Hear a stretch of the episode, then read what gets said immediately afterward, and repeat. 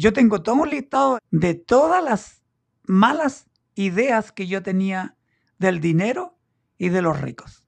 Oh, buen ejercicio ese. Ya, y debería crear uno de todas las malas ideas que yo tenía para seguir siendo un irresponsable con el dinero. Ya. Sí, este, oh, buen ejercicio ese, porque después va a poder ver cuáles de estas ideas fueron las que me otras personas básicamente bajaron a mi mente, las que yo creé por mí mismo, las que yo le enseñé a otras personas. Interesante. Ya lo tengo y ya lo he hecho el análisis. Por eso es que logré escribirlas. Y me quedo así como anonadado de, yo pensaba esto. Y sabes lo, lo triste de todo esto? Que lo pensaba para seguir en mi negligencia, en mi actitud irresponsable de administrar bien el dinero. Mm, entiendo lo que está diciendo. Porque a fin de cuentas es eso. No se lo estoy diciendo a usted, querido oyente. Ahora, si usted se identifica conmigo, sería bueno, porque esa es la razón número uno de por qué uno está endeudado, no porque gane poco. Así que no es porque uno gane más o gane poco, sino es como saber administrarlo. Si uno no reflexiona a ese nivel, va a seguir 40 años malgastando y malgastando y odiándolo y peleándose y, tener verdaderamente un, un odio hacia los ricos. Hola a todos y bienvenidos al episodio 30 de Finanzas y Mayordomía, el podcast número uno de Finanzas y Mayordomía en el Internet. Somos sus anfitriones Juan Pablo, David y la inteligencia artificial. Y queremos felicitarle por decidir acompañarnos en este viaje hacia la libertad financiera y la mayordomía bíblica.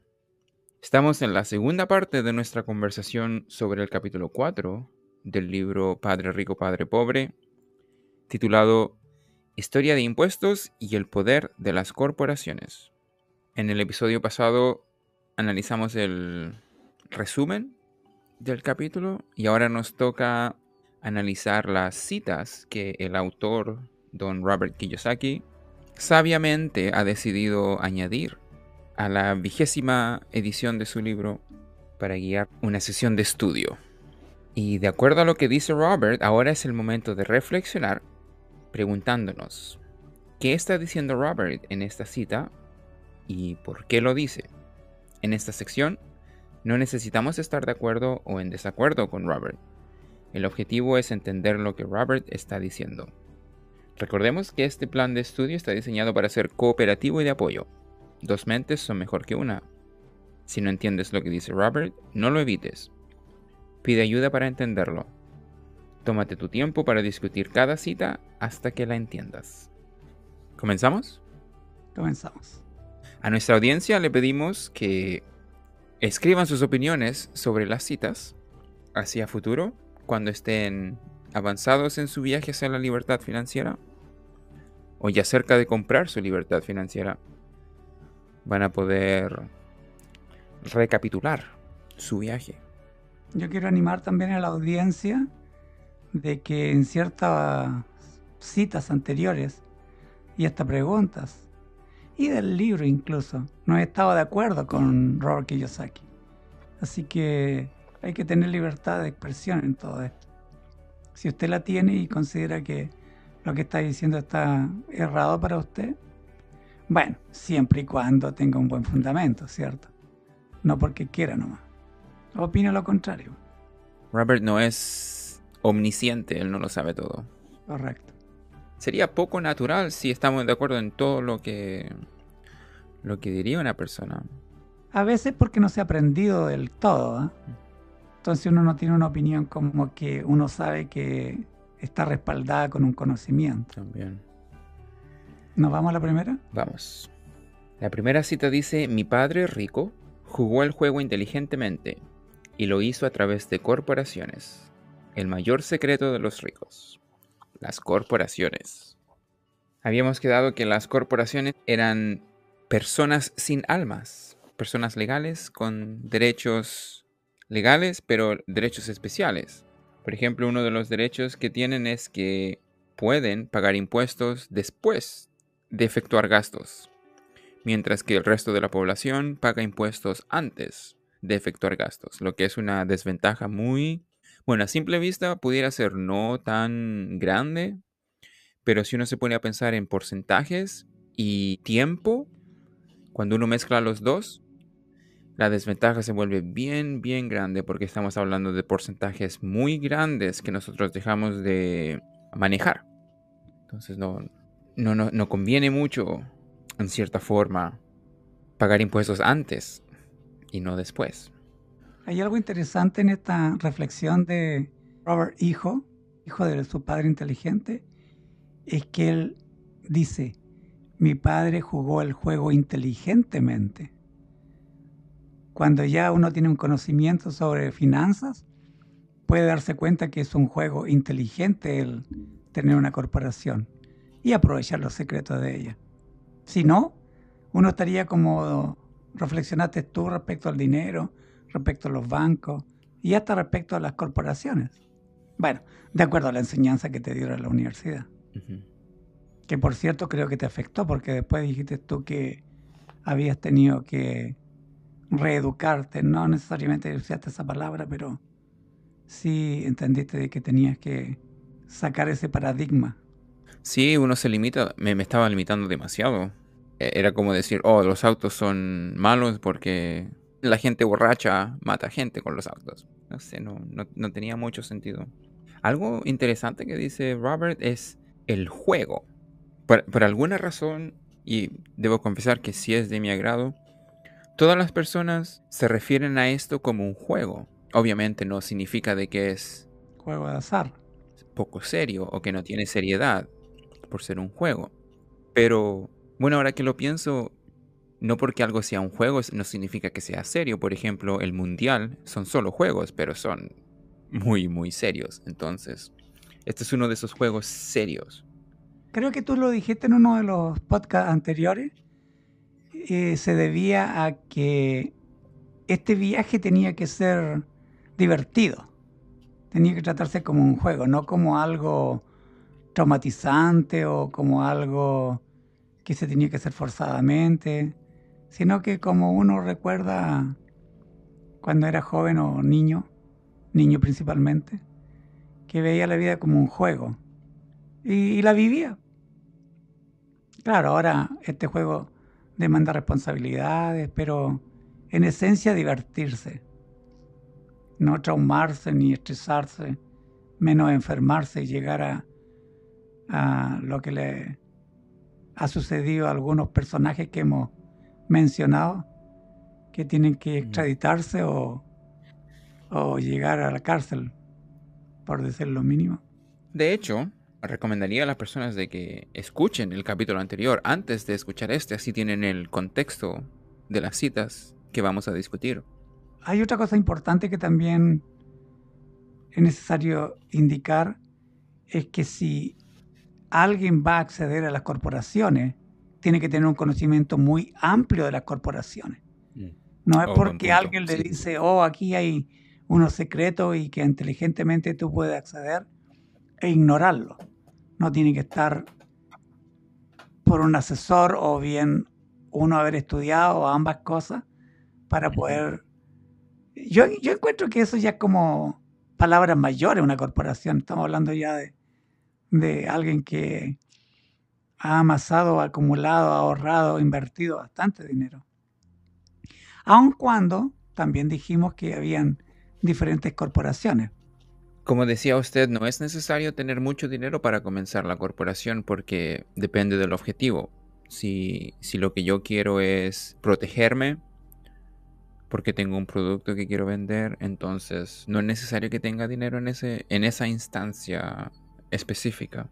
Pero lo que es reglas y leyes y requerimientos, responsabilidades tienen demasiadas, demasiadas responsabilidades las corporaciones. Por lo tanto, sería muy irresponsable lanzarse de una sin hacerlo, sin ningún tipo de investigación. Sí, yo insisto que eso es Ya el otro nivel. Nivel muy avanzado. Este es uno de los niveles más avanzados. Veamos, sigamos a la siguiente pregunta. La siguiente pregunta dice, la realidad es que los ricos no pagan impuestos. Es la clase media la que paga por los pobres, especialmente la clase media educada de ingresos altos. Lamentablemente sí es la realidad. Es una realidad de la cual yo comencé a trabajar seriamente creo que a los 19, 20 años. Y ahí se escuchaba mucho a la gente trabajadora quejarse de que los ricos y las corporaciones no pagan nada de impuestos en Estados Unidos. Todos dicen no pagan nada de impuestos, nada de impuestos, lo cual obviamente tiene no es completamente cierto, pero no es completamente falso.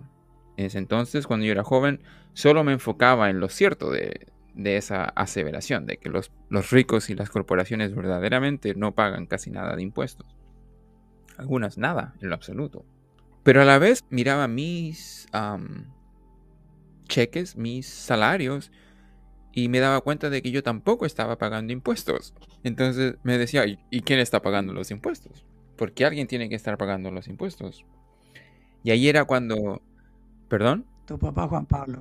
Ahí era cuando yo pensaba, o tiene que ser que nadie pague impuestos, por eso, por eso hay, debe tanto Estados Unidos, por eso hay tanta deuda nacional. Pura lecera nomás uno piensa. Lo que hace la ignorancia. Eso es pura ignorancia. Yo, yo, de que tengo memoria, de que estoy aquí, siempre, y no debería, me ha salido la queja de que pago impuestos y no tengo ningún beneficio del gobierno. Y veo a la clase que tú mencionaste que tienen muchos beneficios del gobierno y no pagan impuestos. Y si no lo pagan los ricos y no lo pagan los de clase baja, entonces los de clase media estamos pagando los impuestos. Ya. Vale la pena mencionar, no, nada, ya. La clase media alta la que paga todos los impuestos.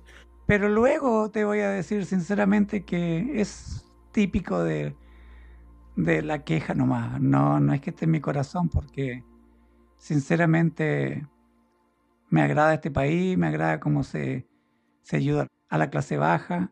No, no es que esté en contra de eso, sino que de repente tú sabes, es lo humano. Ah, buen punto.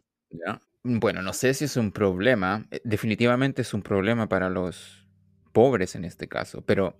¿Sabes lo que sucede? Que cuando uno no tiene el conocimiento amplio de, de cómo actúan las corporaciones, cae en esa, que ya lo dijimos, hablar en la ignorancia. Una corporación, para que se haga rica, a ver, en contexto, dentro de los primeros podcasts, yo mencioné que estando en Chile le pregunté a un ingeniero comercial cómo una persona se puede hacer rico.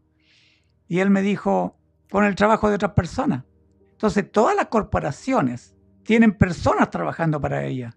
Y las corporaciones son de una u otra manera las que dan trabajo a la clase media y a la clase baja.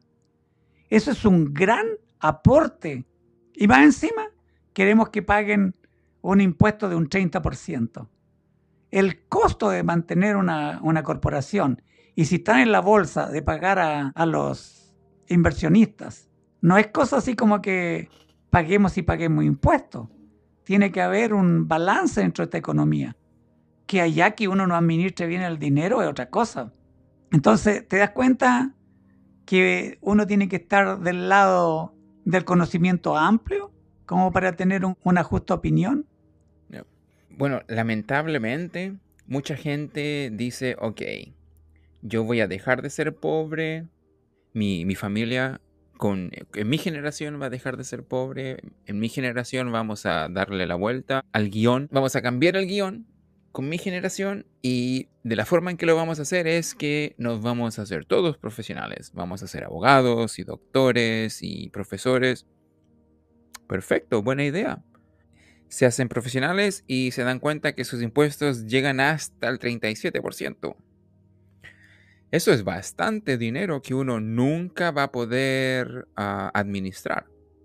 Literalmente ese dinero nunca lo poseemos nosotros. De forma indirecta en el futuro, a lo mejor si es que necesitamos el seguro social o, o nos ocurre un accidente y necesitamos esos seguros, a lo mejor lo veamos, pero esas son una inversión muy a largo plazo, de la cual nosotros no tenemos ningún control. Si uno se pone a pensar, ese es dinero que uno no va a poder invertir en comprar su libertad financiera. Yo pensaba, oh, serían 100 mil dólares, por ejemplo, que yo voy a ganar al año y esos 100 mil dólares los voy a poder invertir en mi libertad financiera. Pero, y si no hacen eso, van a tener que pagar el 37. Exactamente. Obviamente no es un consejo, no somos consejeros financieros, pero asesores financieros. Pero si yo lo sabía, cualquiera que sale de la universidad, bueno, siempre y cuando no esté trabajando eh, para un tercero, sino que trabaje de forma particular, forma privada. Entonces, la profesión no es la solución. Próxima cita. Cada vez que la gente intenta castigar a los ricos, los ricos no se conforman, reaccionan. Tienen el dinero, el poder y la intención de cambiar las cosas. No se quedan sentados y pagan voluntariamente más impuestos. Bueno, sería raro, sería raro si los ricos no hicieran nada cuando ven que le están tratando de perjudicar. Lamentablemente, esa narrativa que establece como una guerra entre los ricos y los pobres, no beneficia mucho a la raza humana. Lo bueno es que siempre van a ganar los ricos. Van a ganar porque... Son los únicos que saben manejar el dinero.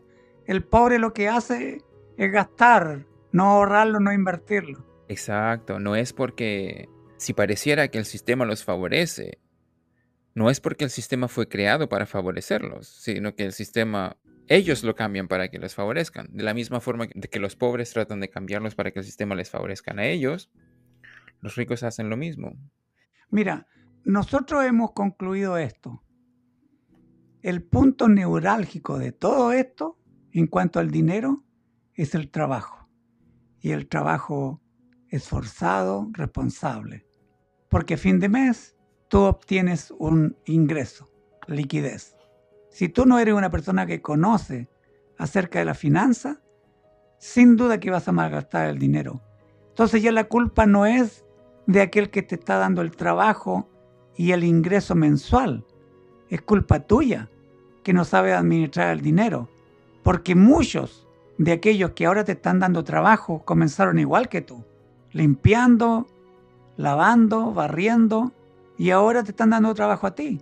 ¿Y cómo ellos pudieron? porque entendieron el concepto del trabajo, del trabajo esforzado, del ahorro diligente, de la inversión. Esta lucha es desigual cuando alguien ignora. Lo otro que el rico va a querer ganar tu dinero. ¿A quién más le va a sacar el dinero sino a los que están recibiendo dinero? No le puede sacar dinero a las piedras. No le puede sacar dinero a los árboles, como algunos piensan que en Estados Unidos como que fueran hojas, los billetes caen de los árboles. Obviamente que el dinero que el rico gana es el nuestro y él va a querer ganar más, por lo tanto nos va a convencer de una u otra manera a que gastemos y gastemos, no con inteligencia financiera. La culpa no es del rico, la culpa es nuestra. Y a buen punto eso de la, de la ignorancia. No sé si viene al caso lo que voy a decir, ¿ah? pero voy a hablar de forma personal. No fue hasta que yo tuve la epifanía que me di cuenta que el dinero adquirió otro valor en mi mente. El dinero no era algo que yo solamente intercambiaba por un producto. Se volvió algo más. Yo me di cuenta de que por este dinero yo estaba trabajando, me estaba esforzando, estaba verdaderamente, en cierta forma, gastando mi vida para poder adquirir ese dinero. Entonces, es básicamente mi esencia. Es mi esencia. Si yo, ¿por qué digo esto? Esto es un, me voy a desviar un poquito, ¿ah? pero lo digo que es mi esencia, por ejemplo, si yo obtengo ese dinero de, mala forma, si yo robé por el dinero, ese dinero no va a tener, va a ser muy difícil aprovechar ese dinero. Ese dinero de una forma u otra no va a traer, es como que está mm, ah, corrompido. Ese dinero está corrompido. Y yo, por ejemplo, pudiera tratar de hacer buenas obras con ese dinero, pero no va a ser lo mismo. O sea, en otras palabras, eres un ladrón, eres un corrupto, eres un mentiroso y muchas cosas más que se agregan. Hipócrita, ya. Por manejar mal el dinero. Es la esencia, sí, de verdad, es, es todo lo que uno es. Si uno es honrado, va a manejar bien el dinero. Si uno es leal, fiel, responsable, ese dinero se va a multiplicar. Sí. ¿Por qué? Porque vas a saber manejarlo bien. No solo ganarlo, sino ahorrarlo bien, invertirlo bien. La razón por la que digo esto es porque de una forma u otra yo logré ver cómo la gente de pocos recursos, en cierta forma, yo los veía como esperando a ciertas fechas durante el año cuando el gobierno les hacía llegar cierta ayuda. Y, bueno, veía esta ayuda y generalmente era malgastada. No era invertida o era utilizada de forma sabia. Estoy tratando de decir el valor que uno le da al dinero. Si a mí me dan las cosas, es difícil valorarlas, a no ser que tengan un valor sentimental y, y son muy pocas las cosas que tienen un verdadero valor sentimental. El dinero no es una, definitivamente no es una de esas. Entonces, ¿qué ocurre? Si yo estoy acostumbrado a que el dinero, a no trabajar por mi dinero y a no tener que esforzarme, entonces no lo voy a valorar. No lo voy a valorar. Ahora, si yo me pongo a pensar, es una realidad matemática que la mayoría de las personas que tienen altos recursos lo han creado ellos mismos, especialmente en Estados Unidos. De hecho, es tan así que la cantidad de personas que ha heredado su, su fortuna es inexistente comparada con la cantidad de personas que crearon su fortuna a través del trabajo, a través del esfuerzo, a través del ahorro, a través del presupuesto, a través de la inversión, etcétera, etcétera. Es tan cierto esto de que no es hasta los 40, entre los 40 y los 45 años, que las personas que se han vuelto millonarias han comenzado su negocio. Esta es una estadística.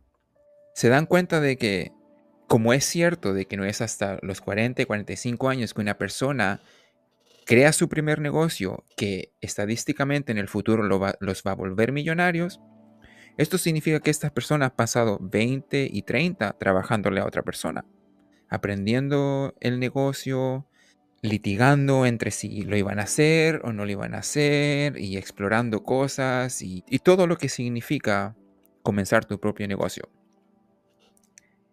Como estas personas se volvieron lo que son a través del esfuerzo y sacrificio, no creo que ninguna persona bajo estas circunstancias va a dejar que su negocio simplemente sea apropiado por otra persona o por alguien más o por lo que sea. Van a pelear. Estamos hablando de sus de sus bebés, sus hijos. El dinero no es solamente dinero, no es un papel, el dinero es la esencia. Yo voy a poner otro caso aquí, como menciona cada vez que la gente intenta castigar a los ricos. Cuando uno no sabe manejar el dinero, nunca va a llegar exhaustivamente ahorrar de tal manera que pase al nivel de inversión. Siempre se va a quedar en un ahorro para algo determinado para comprarse mayormente una casa, un auto, renovar el auto, comprarse más ropa, joyas, cosas así de viajes, que todo el mundo dice que eso es lo que se merece.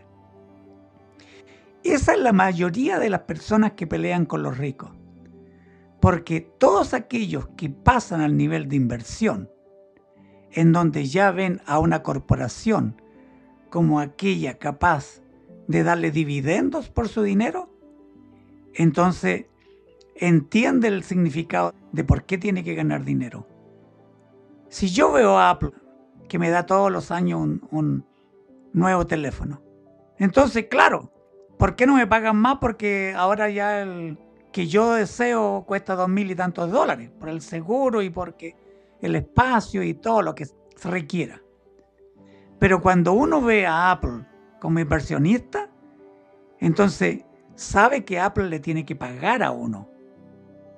Y claro que uno quiere que Apple gane más dinero.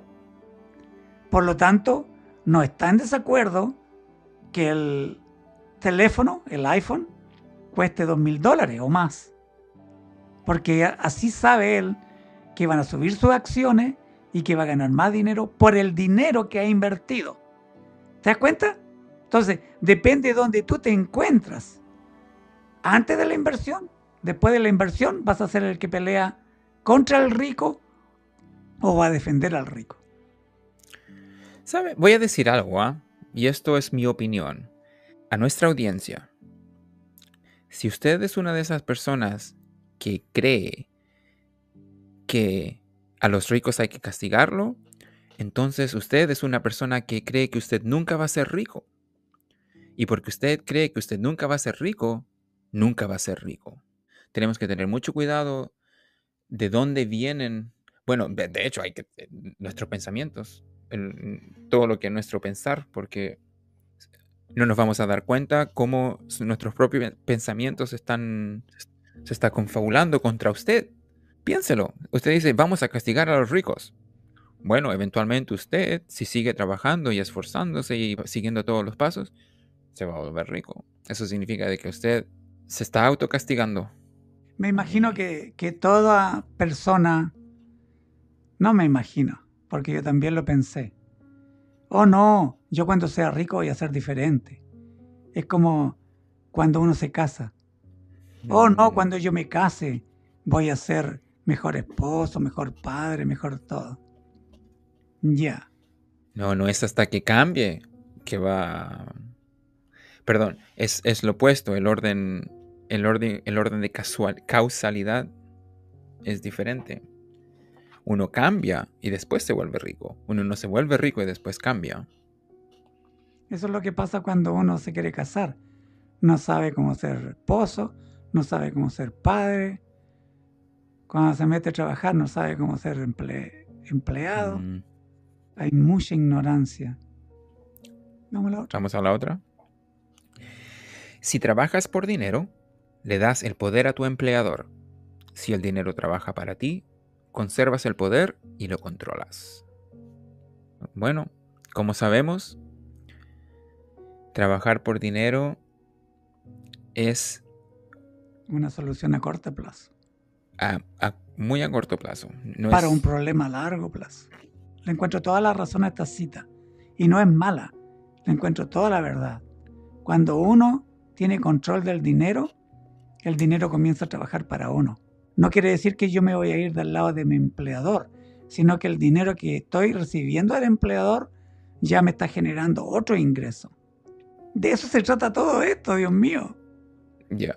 El secreto es la perspectiva si bien en una forma bien reduccionista, estamos trabajando por dinero porque trabajamos y nos dan dinero, en nuestra mente no tenemos que estar trabajando por el dinero, estamos trabajando por nuestra libertad financiera. Correcto, correcto. Hay una diferencia. Exacto. Hay una diferencia bien grande. Exacto. No estamos en la carrera de rata, estamos en el nivel después de el ahorro, estamos en el nivel de la inversión y obteniendo más liquidez con nuestro tiempo. Hay un propósito ahí.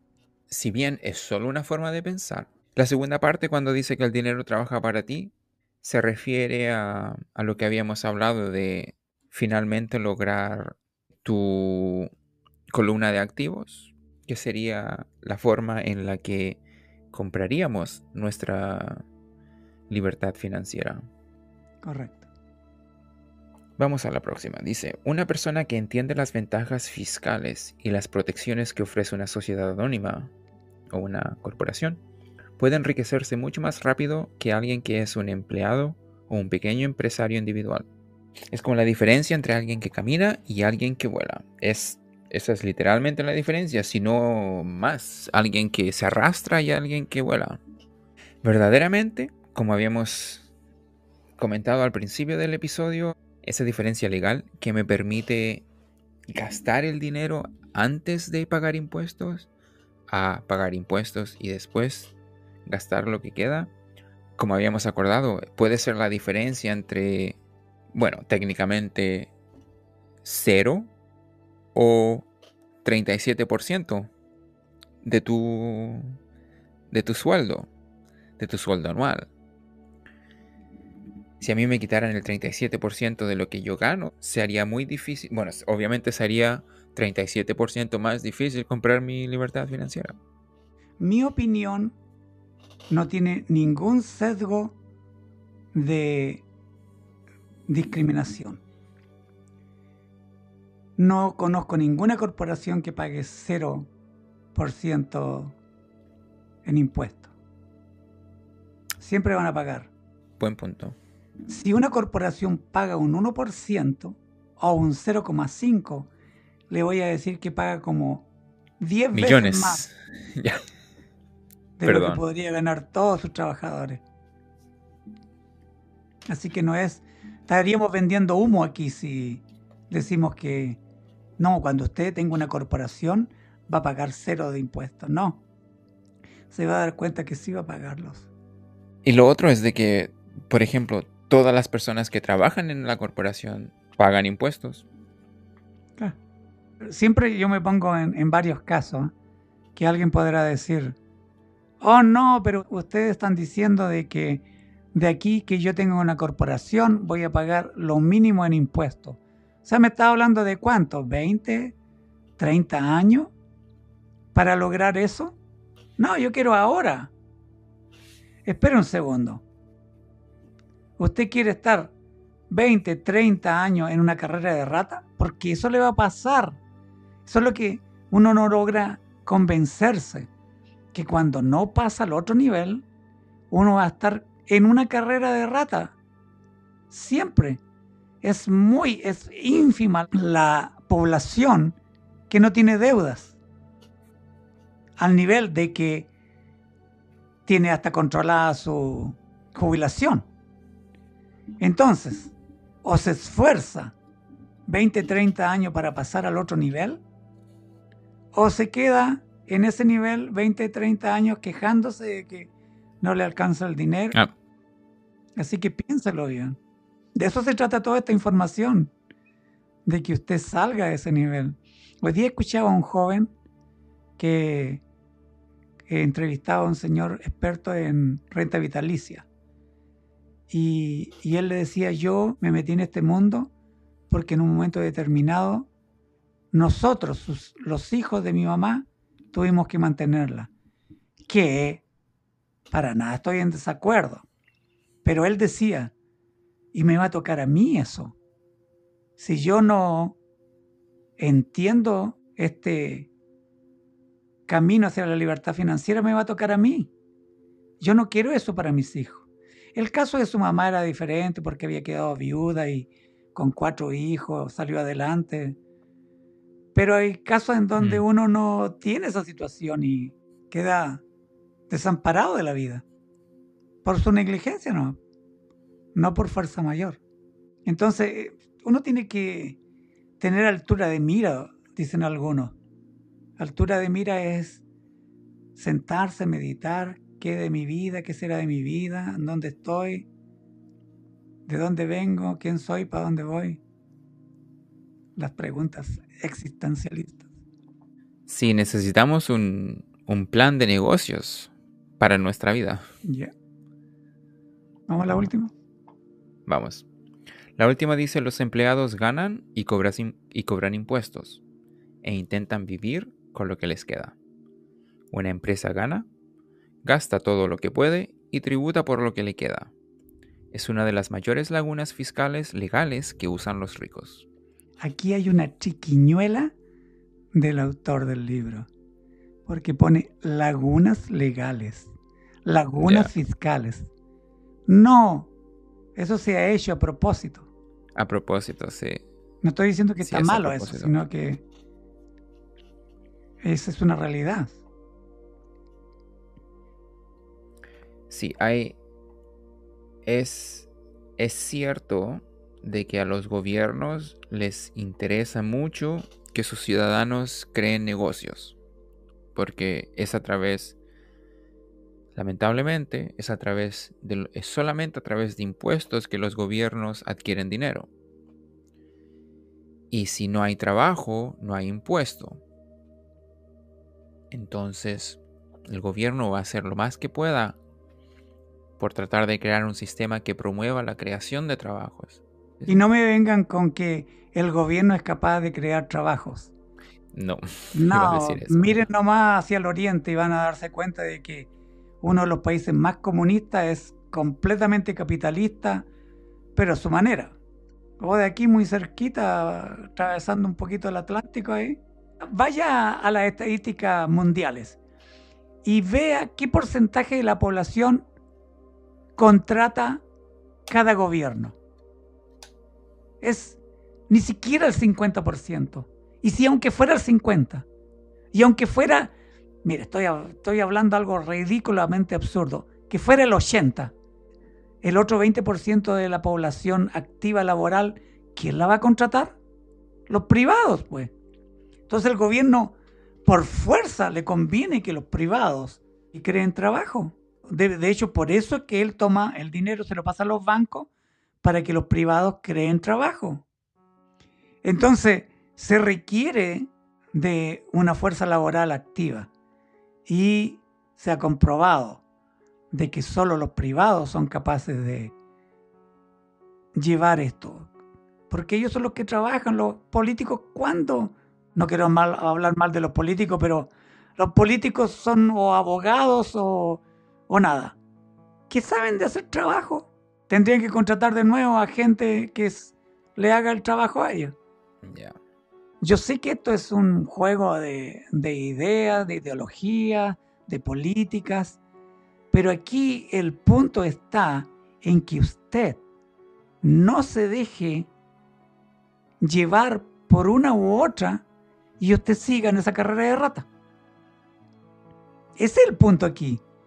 No es que quien tiene la razón, quien gana más, sino que usted, independiente, de forma personal, diga, ¿a dónde quiero estar yo? Yo sabe que esto lo comparo con el comer. Aquí el gobierno le podrá meter toda la comida basura que existe. ¿Y usted por eso se va a dejar enfermar con esa comida? ¿O usted va a elegir su comida? ¿Se da cuenta que tiene que hacer algo por su salud? Porque el gobierno no le va a hacer nada. Un tercero no va a hacer nada. Lo va a perjudicar. Si lo quiere ver de esa manera que obviamente yo no quiero hablar mal del gobierno ni del sistema económico, sino que quiero que reflexione, porque yo lo he tenido que hacer así. Yo he tenido que yo decir, quiero estar sano, sí, nadie me va a ayudar. O si no estaría enfermo, a mi edad estaría enfermo. Porque toda la comida que hay, el 87% de la comida que hay en cualquier supermercado, excepto lo ecológico, es basura. Entonces depende de uno estar sano y depende de uno estar pobre o rico. Y la riqueza que hemos hablado, la que uno necesita para vivir sin sobresaltos.